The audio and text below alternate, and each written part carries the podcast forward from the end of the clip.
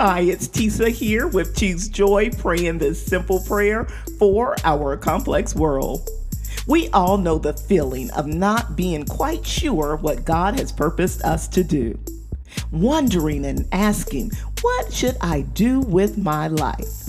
Let's pray this prayer of encouragement for all of us who may be seeking to do God's will.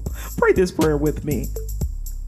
Father God, maker of all things, we are in awe today of your omnipotence and your omniscient ruling over things great and small.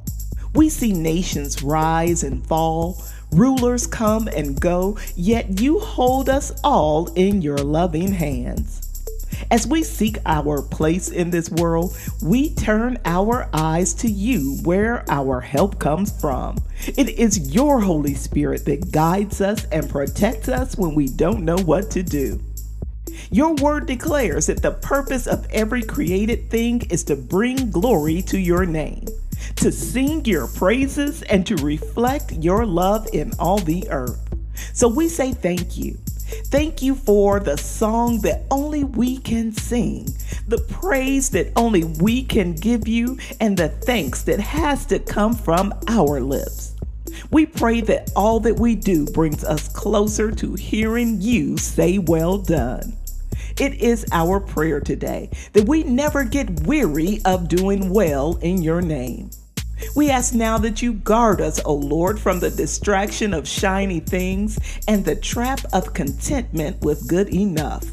We are believing you today for more than our eyes can see, more than our hearts can imagine.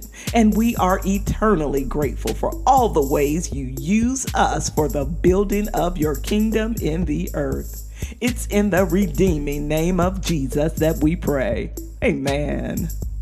Thank you so much for praying with me here today at Choose Joy with Tisa. You know, it's amazing that we all have the same purpose, yet each of us will live it out differently. We all are called to share the good news with everyone we know. The gospel is to be delivered in unique and new ways, and God uses unique people like each of us. If you found this prayer on YouTube, I hope you will subscribe before you go. And wherever you're listening, please share this prayer with a friend so they can be encouraged in the Lord. Until next time, I pray that you choose joy.